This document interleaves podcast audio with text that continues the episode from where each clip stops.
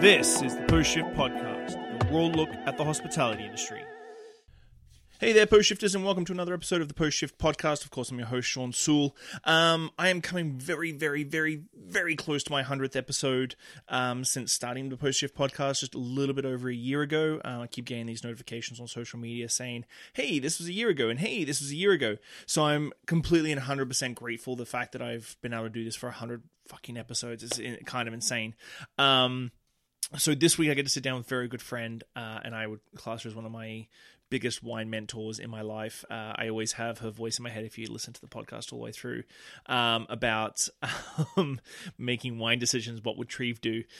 Um, so uh, she's sort of always been my Jiminy Cricket when it comes to writing wine lists. And so this is with Treve Ring, who is a fantastic, phenomenally super talented wine writer and wine expert who um, travels all over the world and drinks great wine and writes great articles. And her she gave me so many surprises in this article, and I've known her for almost 15 years, which was always refreshing. Um, for these ep- interviews, I never really do any sort of research for people. So when I'm actually talking to people and asking questions, sort of seeing where the podcast sort of goes and lies, uh, I usually get caught off guard and surprised, which is fantastic because that's really what it's all about. So I really hope you enjoy this episode, guys.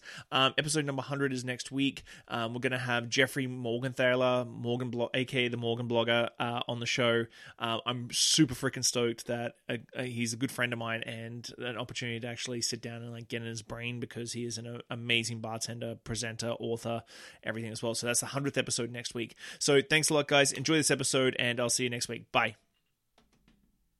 It, that's for me. That's mind blowing.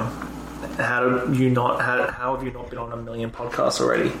Ah, because I'm pretty boring. and I fly under the radar, and I don't know. I do agree that you fly under the radar, but and I'm pretty boring, and I'm a super geek.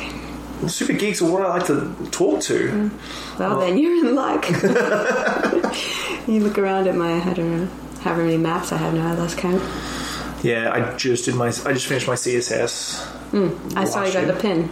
Yeah, Good and I'm going to do my CSE hopefully this year, which means I have Oh, to fly yeah. to Palm Springs. Yeah. What's I'm- CSE? Uh, certified Spirits Ed- Educator. Okay, cool. And there's only two in Canada, I think, right now. Right.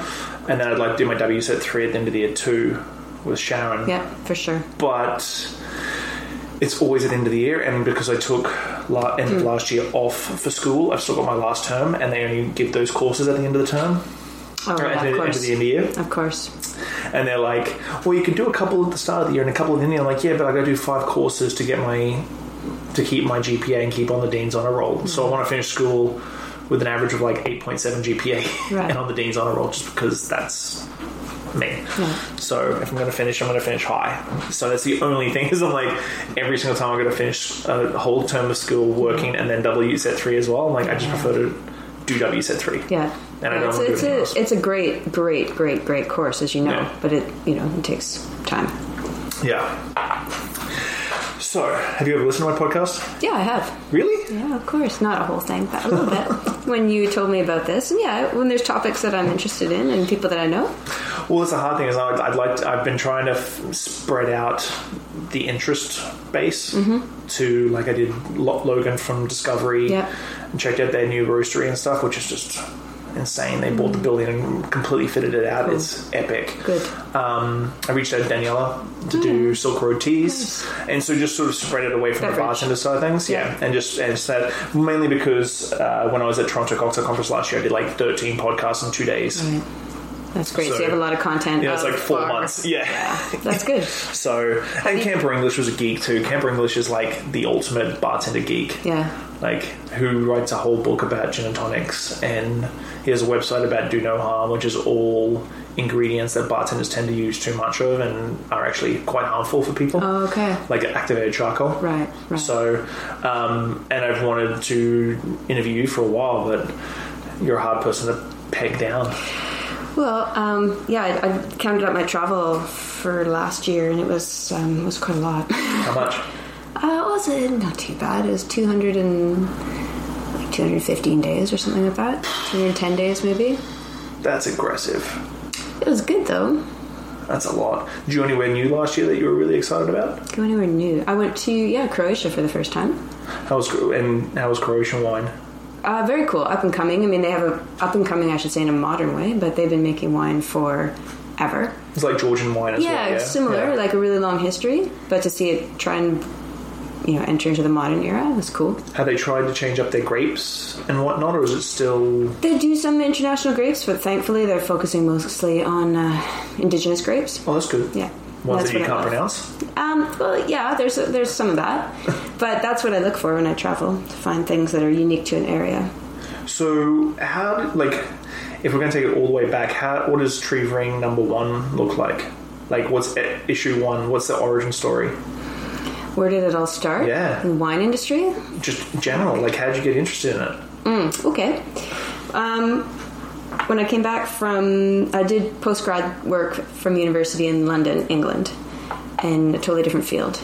And What was the field? art history. Okay. So I won a was awarded a fellowship to go to an to Christie's auction house. Oh, wow. and I was really young and I knew nothing about anything. Landed in London, I was like 20. And um, as part of this fellowship, I saw some of the um, wine auctions that was happening in the evening. I'm like, why are these people interested in these dusty old bottles? It makes no sense to me. I knew nothing about wine. And so that stuck with me. When I came back to Canada, um, there's no nothing in the art world I wanted to do in Victoria, and I so I approached Gary at Eat Magazine, and I asked him to take me on as a writer because I thought that would be fun. I was used to writing papers. I'd written all through you know uni, and um, I knew nothing about anything. And he, and he brought me on as a restaurant reviewer. So um, I started reviewing restaurants and really quickly found I was much more interested in what was in the glass than what was on the plate. Like, I knew that people out there in the world drank wine. I had no wine background. And so I just started reading more and tasting more, and I started studying. what year was this? Hmm, 2001? Okay. 2001, 2002. And so I started taking classes, um, started getting really into it, started doing more studies. Um, finally went on and finished my ISG diploma. That was in so International Sommelier Guild diploma in 2006. And from then on, just stopped writing about food altogether I didn't really enjoy it that much and just focused on wine. And all my travels started going to wine regions, and that was just all on my own. It's just self guided travel. And this is all before the internet. Like, I try. Oh, yeah. I always try and remind remind like people when they're listening. Like, internet wasn't really anything special to like late two thousands. No, I'm- so like, if you wanted to learn about something in two thousand one, you were like, go to the bookstore, go to the library, like Lots stuff of books. I mean, I remember back then in living in London, like I didn't even have a cell phone. You know, those those were the times that was, and it doesn't seem that long ago. But yeah, there was very few resources, especially in Victoria. Like we're really lucky that some instructors came over from Vancouver to teach classes over here, but there was no there was no wine resources. There's no wine education in Victoria native. So when I was doing my diploma, my sommelier diploma, um, through the International Sommelier Guild, I met Sharon McLean. So that's where we first met back in 2006, and we've been, you know, Besties. besties ever since. And uh, both of us saw the potential for having wine education and wine culture in Victoria and growing that because there's other people like us, other geeks. And so, I guess way back then is when our company was, you know, the seed for our company, Crew Consultancy, was started, and um, it was just to provide wine education to islanders, and that was really the um, initial push for Vessel as well. That's when that seed was planted. Well, why don't we have a wine store here? Why do I have to go to Vancouver or Seattle to buy wine? Um, so that's where it all started. And there was a lot of like I think people in BC sometimes always complain about like the government stores and selection and all sort of stuff, but like there is a lot of wine available in BC. You just got to know where to look and what the SKU is and how to order it and wait for it to show up. Yeah, there's a lot of wine, but unfortunately, it's all the same sort of wine. Yeah. And especially back then, there were some specialty things for sure. But when you look at what's happening in the world of wine, I mean, this this province gets really very little. And I've noticed that so much more, you know, in the last decade of traveling all around the world, looking at shops, talking to wineries, like what what's out there, what are styles out there, what are people drinking, what are people al- allowed to buy, able to buy. We are seeing none of that here. A little bit more now, a little bit more. Okay, we have some agents that are pushing the envelope a bit, but I think there's a long way to go. What would you like to see in BC? Oh, just more selection. It's a lot of the same, right? Hmm. It's a lot of mediocre, the same stuff. Kind of a middle of the range. Yeah, it is. Pretty much, yeah. There's a lot of the same. But where are all of the like? I remember when the first pet nats started coming into the hmm. province. It's crazy. Like people had no idea what these wines are. Where are the wines from Georgia? Hmm. There aren't any. Where are the wines from Croatia? Where are the where are the wines from New Zealand that aren't Sauvignon Blanc? I mean, there is there, there those wines do exist. Like, why don't we see them? And the, the Sauvignon Blancs you get from New Zealand all taste like passion fruit and cat pee. Pretty much. So that was like mid 2000s. Like, when did you really get deep into like writing and traveling? Because I've known you since maybe about that time, actually. Yep. I think we met in 2006, 2007 when I first came to. Canada. Yep. And you weren't traveling too crazy then. No, I. But in the last like five years, yeah. It um, you know, I had a couple kids at the in 2008, 2009. So I was traveling a little bit less around then, and it wasn't around until maybe 2010 um, when my youngest was around a year old that I needed to get I needed to move and I saw and I think you did as well that there wasn't a possibility to have a full-time career in this industry very easily living where we do um, I mean, for myself, being a freelance wine writer, it's there's not a lot of opportunity. uh, Vancouver, you know, there's a couple newspapers that have longtime colonists. Mm, they're not going to change anytime soon. There's not a magazine industry here to support that, and as you mentioned, like the web was starting out, so I saw a lot of potential for things based outside of this area. I never ever wanted to be tied to Vancouver Island or British Columbia or Canada and I'm happy to be an expert in the wines of this area. Like I'm very fortunate, but I'm I do not want to be pigeonholed as being a Canadian wine expert. Person. Yeah, person. So um, now I'm a traveler. So I just want to go and travel and learn as much as I could. Um, so yeah, early 2010, 2011, 2012, I guess is when it really started. And the more that you're out there traveling and meeting people, the more connections you make. Meeting with editors, meeting with other writers, meeting with vineyards, Mm, and it just all happened really, really naturally. That I started getting gigs um, to talk and to write for publications outside Canada. So I'd say now most of my writing is outside of this country for either you know websites or um, newspapers or magazines based in the UK, um, US, just not here, which is which is great. I mean, wine is a global industry, and I, I've always wanted to be global. I, I mm-hmm. never wanted to be limited. I think you, you you need to be to a degree. I think for me, the last six months, everybody's sort of been like, "Well, you come back to Victoria and BC Spirits and all this sort of stuff." So I think I'm pigeonholing myself. I'm like, no, I've got other things in the go that don't really keep me in Victoria, and we're lucky. Victoria's a great home base, right? It's an amazing place to raise kids. But you're an hour, and a, you're a half hour flight to Seattle. yeah, you're a which five, is kind of expensive, also. I mean, five hour flight to Toronto cost Yeah. you the same amount. I think I flew to Toronto just after I got back from Singapore, and my flight to Toronto was the same price yeah, for sure. as me flying to Singapore. Easy. And I was like, this is ridiculous. It is. It is true. It is a commitment to live here. I mean, we're very lucky to live here. I love it. Um, I do love it, but I could not be here all the time in my industry. Like I just there's no there's zero possible way. So um, I'm really fortunate that I have the the freedom to be able to travel. I mean, most of I'd say 90% of my trips are just self self directed, self driven. Um, uh, I'm a, also a wine judge, international wine judge around the world. So when I'm asked to go judge someplace, I'll often tie on trips around that, um, and just think about things that I don't know about and go and geek out about them and learn. so, what for 2020? What are your big, what are your big trips? Have you planned out 2020, or is it still rolling? It's still rolling. I mean, I was looking at when I might have gaps because there's some things I need to do. I need to return to Champagne because that's a major focus of mine. Um, and I'm looking at where there's a gap in the calendar um, for that. And right now, maybe in August or, you know, maybe more like September, October. Things fill up pretty quickly. Why champagne? Oh, I, I just, I've always been drawn to champagne. I love the story. Um, I love the wines, of course, but what I really love is to find these small producers, small growers. You, you know me and grower champagne. We go back a long way with this, and um, champagne is not just a commodity project product. It is incredibly terroir driven, and um, I just love investigating it.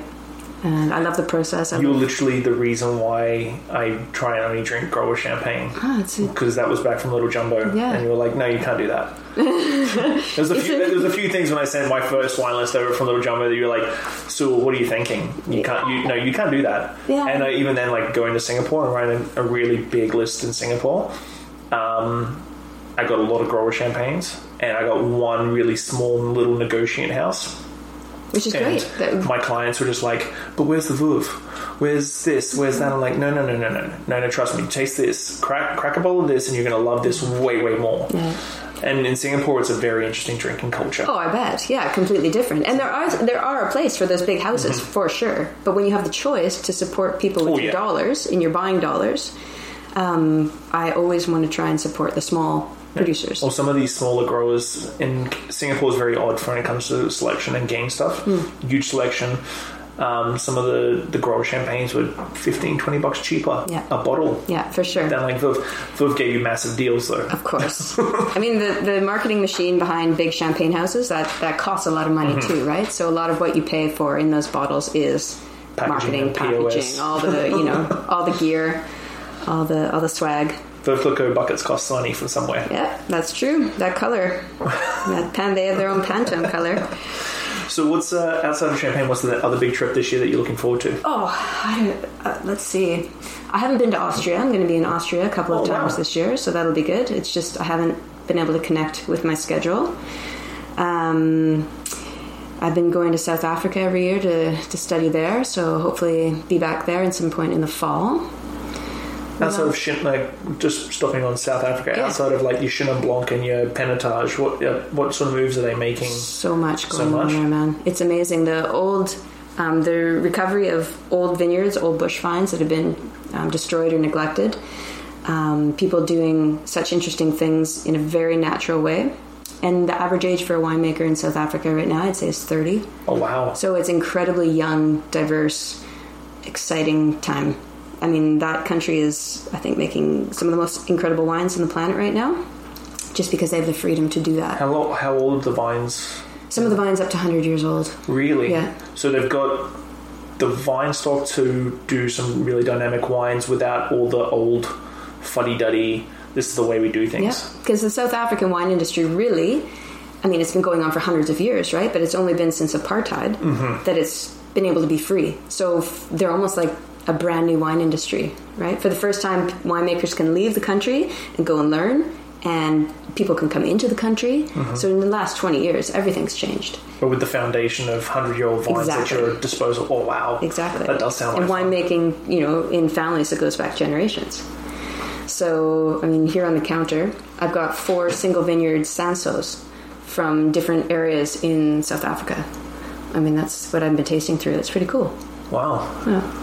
So that is that's an exciting region. Um, Portugal is another really really up and coming region. F- I mean that has a very long history, but the wines and the scene there uh, incredibly exciting right now. Um, so I'll be heading back there The shortly. history in that, like I was in Lisbon last year, Yeah. and like the bar that I was staying up in the building, and the the building was seven hundred years old. Yeah. I'm like, okay, that's three times older than Australia. Yeah.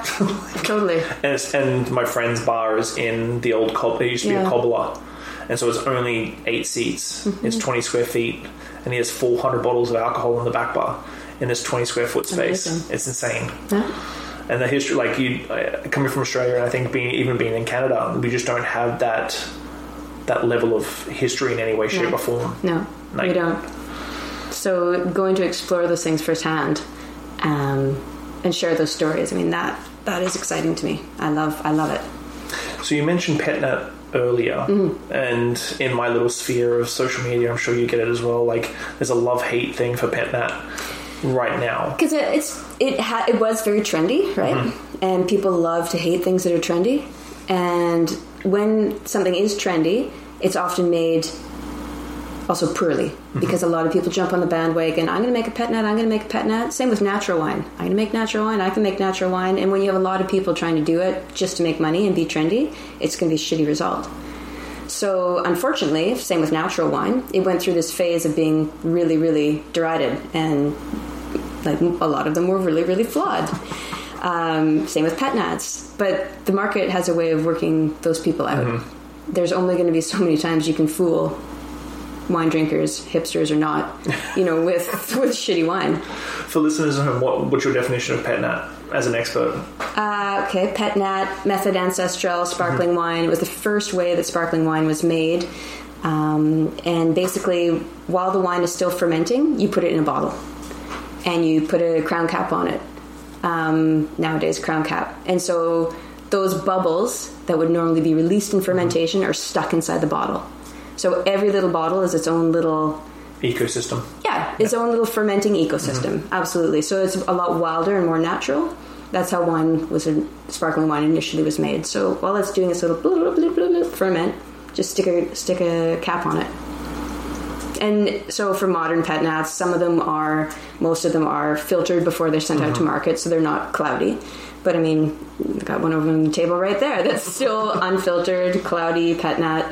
Um, but yeah, so So I'm guessing you love good ones and hate the bad ones. uh, you know, I love all good wine, and Yeah. I really don't like shitty wine. So, I mean, pet nats um, included in that. I mean, it's the same in any category. You know, people say, "Oh, what's your favorite wine?"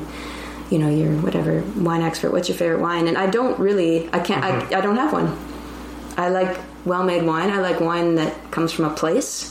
Mm-hmm. And people. and from Yeah. people. I mean, that's what it's about. It's an agricultural product, and um, it does not need to be loaded with chemicals. It's the same thing as food. Mm-hmm. What's your favorite food? I don't know, but it's not going to come out of like a bag of crisps, right? It's, it's going to be something that somebody grew and Yeah. made and raised. Yeah, I get that a lot. What's your favorite cocktail? Uh, yeah. I don't make cocktails at home.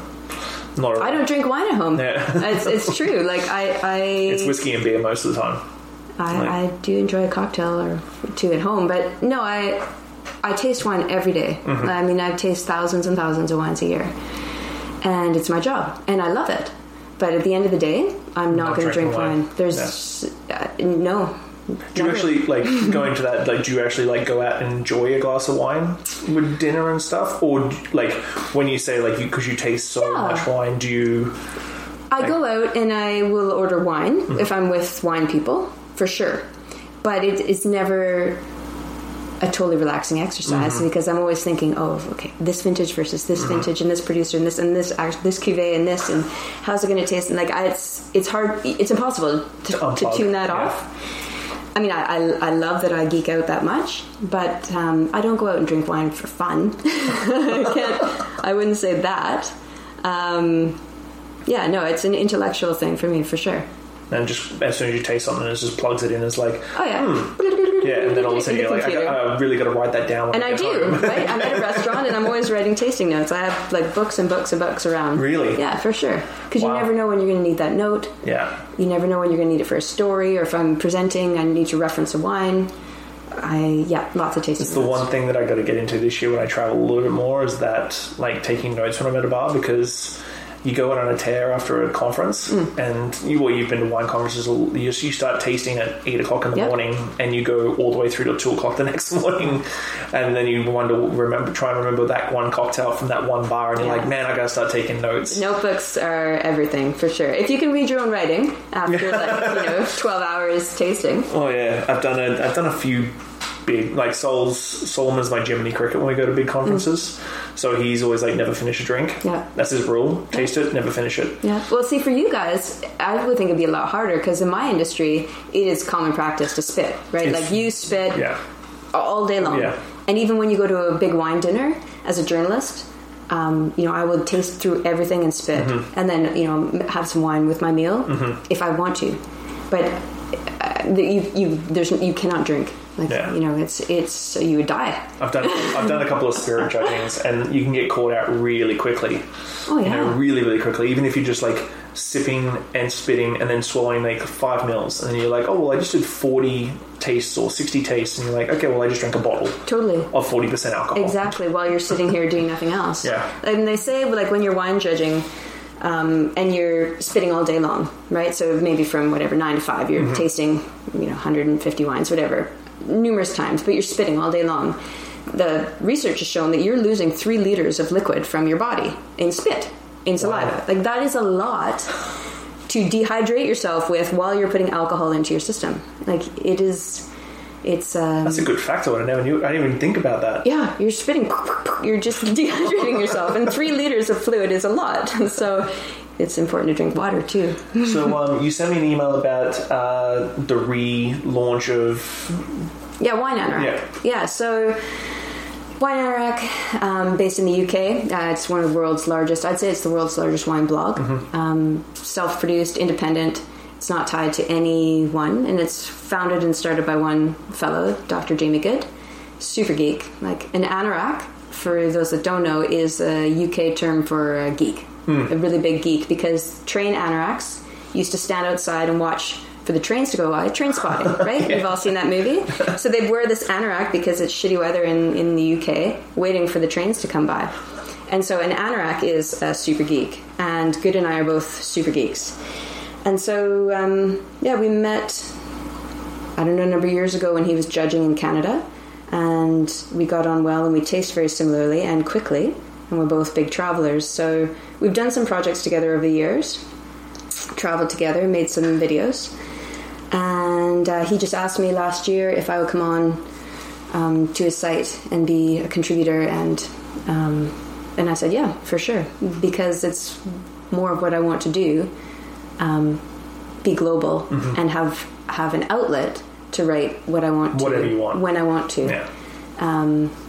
It's a huge honor to have a, a voice like this and to be able to, to do this and i want to use it wisely um, to be able to be independent in this industry where so many things are governed by big pocketbooks and advertising dollars um, and we're not at all there's 0% of that And when people read it, they can tell it's a propaganda piece. yeah, people can. I think. I think. Like I can, I but I, don't know about you know just average Yeah. consumer person. Maybe not. the one thing I, I when I've been pitched like from editors like, oh, can you write about this? I'm like, not really. I don't really want to talk about cocktails at this certain bar because they pay for advertising in your in your magazine because I don't really rate the cocktails at that bar Mm-hmm. or any of the bartenders. But I understand that it's part of the hotel and they're spending Yeah. a lot of money. Like I can't do it. Sorry. Yeah.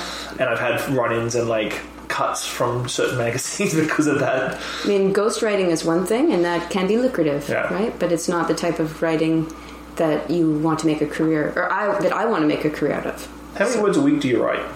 Oh, it totally varies. Depends on if I'm on deadline for an article. I mean, some weeks I just write tasting notes because I might be traveling and don't have time to sit and write a piece.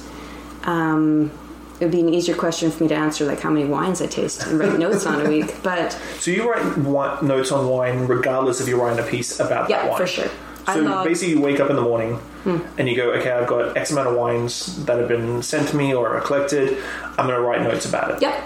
Yeah, I don't have a limit on, on what how many notes I do a day, but I, I write I taste every day because I, I think Mm-hmm. it's really important for your palate also to keep on top of that, Mm-hmm. like to keep it fresh and strong. Um, and I, I write tasting notes every day. That's incredible. I didn't know that. Well, I think um, I don't know if it's incredible to me. Uh, writing tasting notes is relaxing because my brain goes into the mode where I'm analyzing a wine, and there's also the unique challenge of putting that in words that people understand. Because writing is incredibly important to me. I was a writer first, right, and then I got Yeah. into wine. So when I read say tasting notes or people writing about wine, it's really easy to tell if they're if they're a writer. Um, the writing comes first, and I think with my stuff, the writing comes first, and then I just back it up with you know heaps of geeky wine knowledge. But to me, I love the challenge of translating something that is liquid into words, so people that read it understand where it's from, who made it, and and understand why they might like it or not. I the reason why I was surprised is because I when people say, "Well, my job is drinking," which when I tell my wife I'm going out for a meeting, she's like, "Why were you at the Drake?" I'm like, "I was having a meeting." She's like, "No, you weren't. You were having a beer." It's like, "No, but I was having a meeting about something else." But it it clicks with me now because usually what I do tastings is for a specific purpose. Right. So for me, like I get a bottle of something and I'm doing it for an end goal. Yeah. And I think there's a lot of people out there that taste for that reason. Right. There's an end, there's an article or I've got to do something. It's a, a means to an end. Yeah. Whereas I never even thought about like the actual like realism of yours of actually waking up and going, okay, I got to taste eight wines today. Yeah, and that's a light day. And I mean, my articles oftentimes, you know, editors will say, "Okay, pitch to me something. What's what's going on? What's new?" And Mm-hmm. I'll think about, okay, well, you know, I've just tasted a whole bunch of interesting Portuguese whites over the last six months. I'm seeing trends here. I'm seeing this is quite interesting. Let's pitch an article about that. You know, um, and you're staying ahead of the trends because you're already tasting everything just as a as your standard. yeah, As your thing. It's the same thing with travels. I mean, when you're traveling all the time, you see so many connections in the wine world. Like someone in the south of Chile might be doing something that someone in the Moselle in Germany is doing that someone you saw like last year in South Africa do. And there's so many connections that you have no idea happen unless you're out there seeing it for yourself. Um, that is super, super exciting, and I, I get a lot of content from just observing what's happening around the world. And if you're not out there traveling and you're not out there tasting, you're going to miss all of that. I feel like your brain now is like one of those little cues that the kids had that when they like from the museum that when you go like this, it expands out real quick. It's like Sometimes one, it one little one, little, explode, one yeah. little random tasting that you do in your kitchen. one little It's turned ra- into and then it's just- cosmos. I do feel like my brain is going to explode on many days. That that that is true. That's literally how I feel most days too. Mm, but you know, I you know I, I I love I love all the connections in this world, the wine world. I love that you are like three degrees removed from really any one person. You can find somebody who knows somebody who knows somebody who knows has an answer for something. Um, and I think being global is a really really big part of it. I find it funny how blogs and podcasts. Well, we're doing a podcast right now. Like blogs and podcasts have like come full circle. Hmm. Like blogs were really cool. Like in the early two thousands when the internet first started, and then they sort of fell away for a bit. Right, everybody's going. there's bloggers. Yeah, and well now it's all shifted over to social media influencers. Right. right. Yeah, it's true. And but I think it was like the same thing we were talking about shitty made wine. Yeah. Gets really trendy. A lot of people Mm-hmm. do. It dilutes the pool, especially if you're just like playing around in the pool and people piss in the pool and then the pool is not very good anymore. And then so the pool after a period of time, those people go away because they fall by the wayside. The waters are clear again and the people that were really making a difference or really like focusing on their, their skill and their job stand out. And I think you're seeing that with, like you say, blogs, with podcasts, natural wine, with all sorts of things that trended. For me, I'm trying to get like podcasts and videos easier for me because I'm trying to get back into my writing. I used to write so much, and now Mm-hmm. I don't as much. So I'm trying to Bridge. bridge a little bit. Like concentration wise, it's really difficult for me to write articles. Well, you're also kind of busy. Even with being back at school and stuff and writing 10,000 word papers and whatnot, still just doesn't click for me still. I'm going to try and get back in the mind frame of it. Well, some people are born writers and some people are not. And I mean, it's, for some people, they have to work at it. Like, some people are born speakers, right? Right. I'm not a born speaker. I can do it, especially if it's a geeky topic. I can get up there and just keep talking, but it's not my, it's not a core skill. Do you speak a lot at shows and stuff? And conferences is it becoming more? I do more and more, yeah. Is it like panel discussions or are you up there solo? It's both yeah it's both and i really do enjoy it i it wouldn't ever be something i thought i would like to do like i'm very much in the background um, super geek but uh, when it's a topic that i'm interested in and um, I'm, i definitely can talk about geeky And just things. blur. i just i just can go yeah. I, I just go.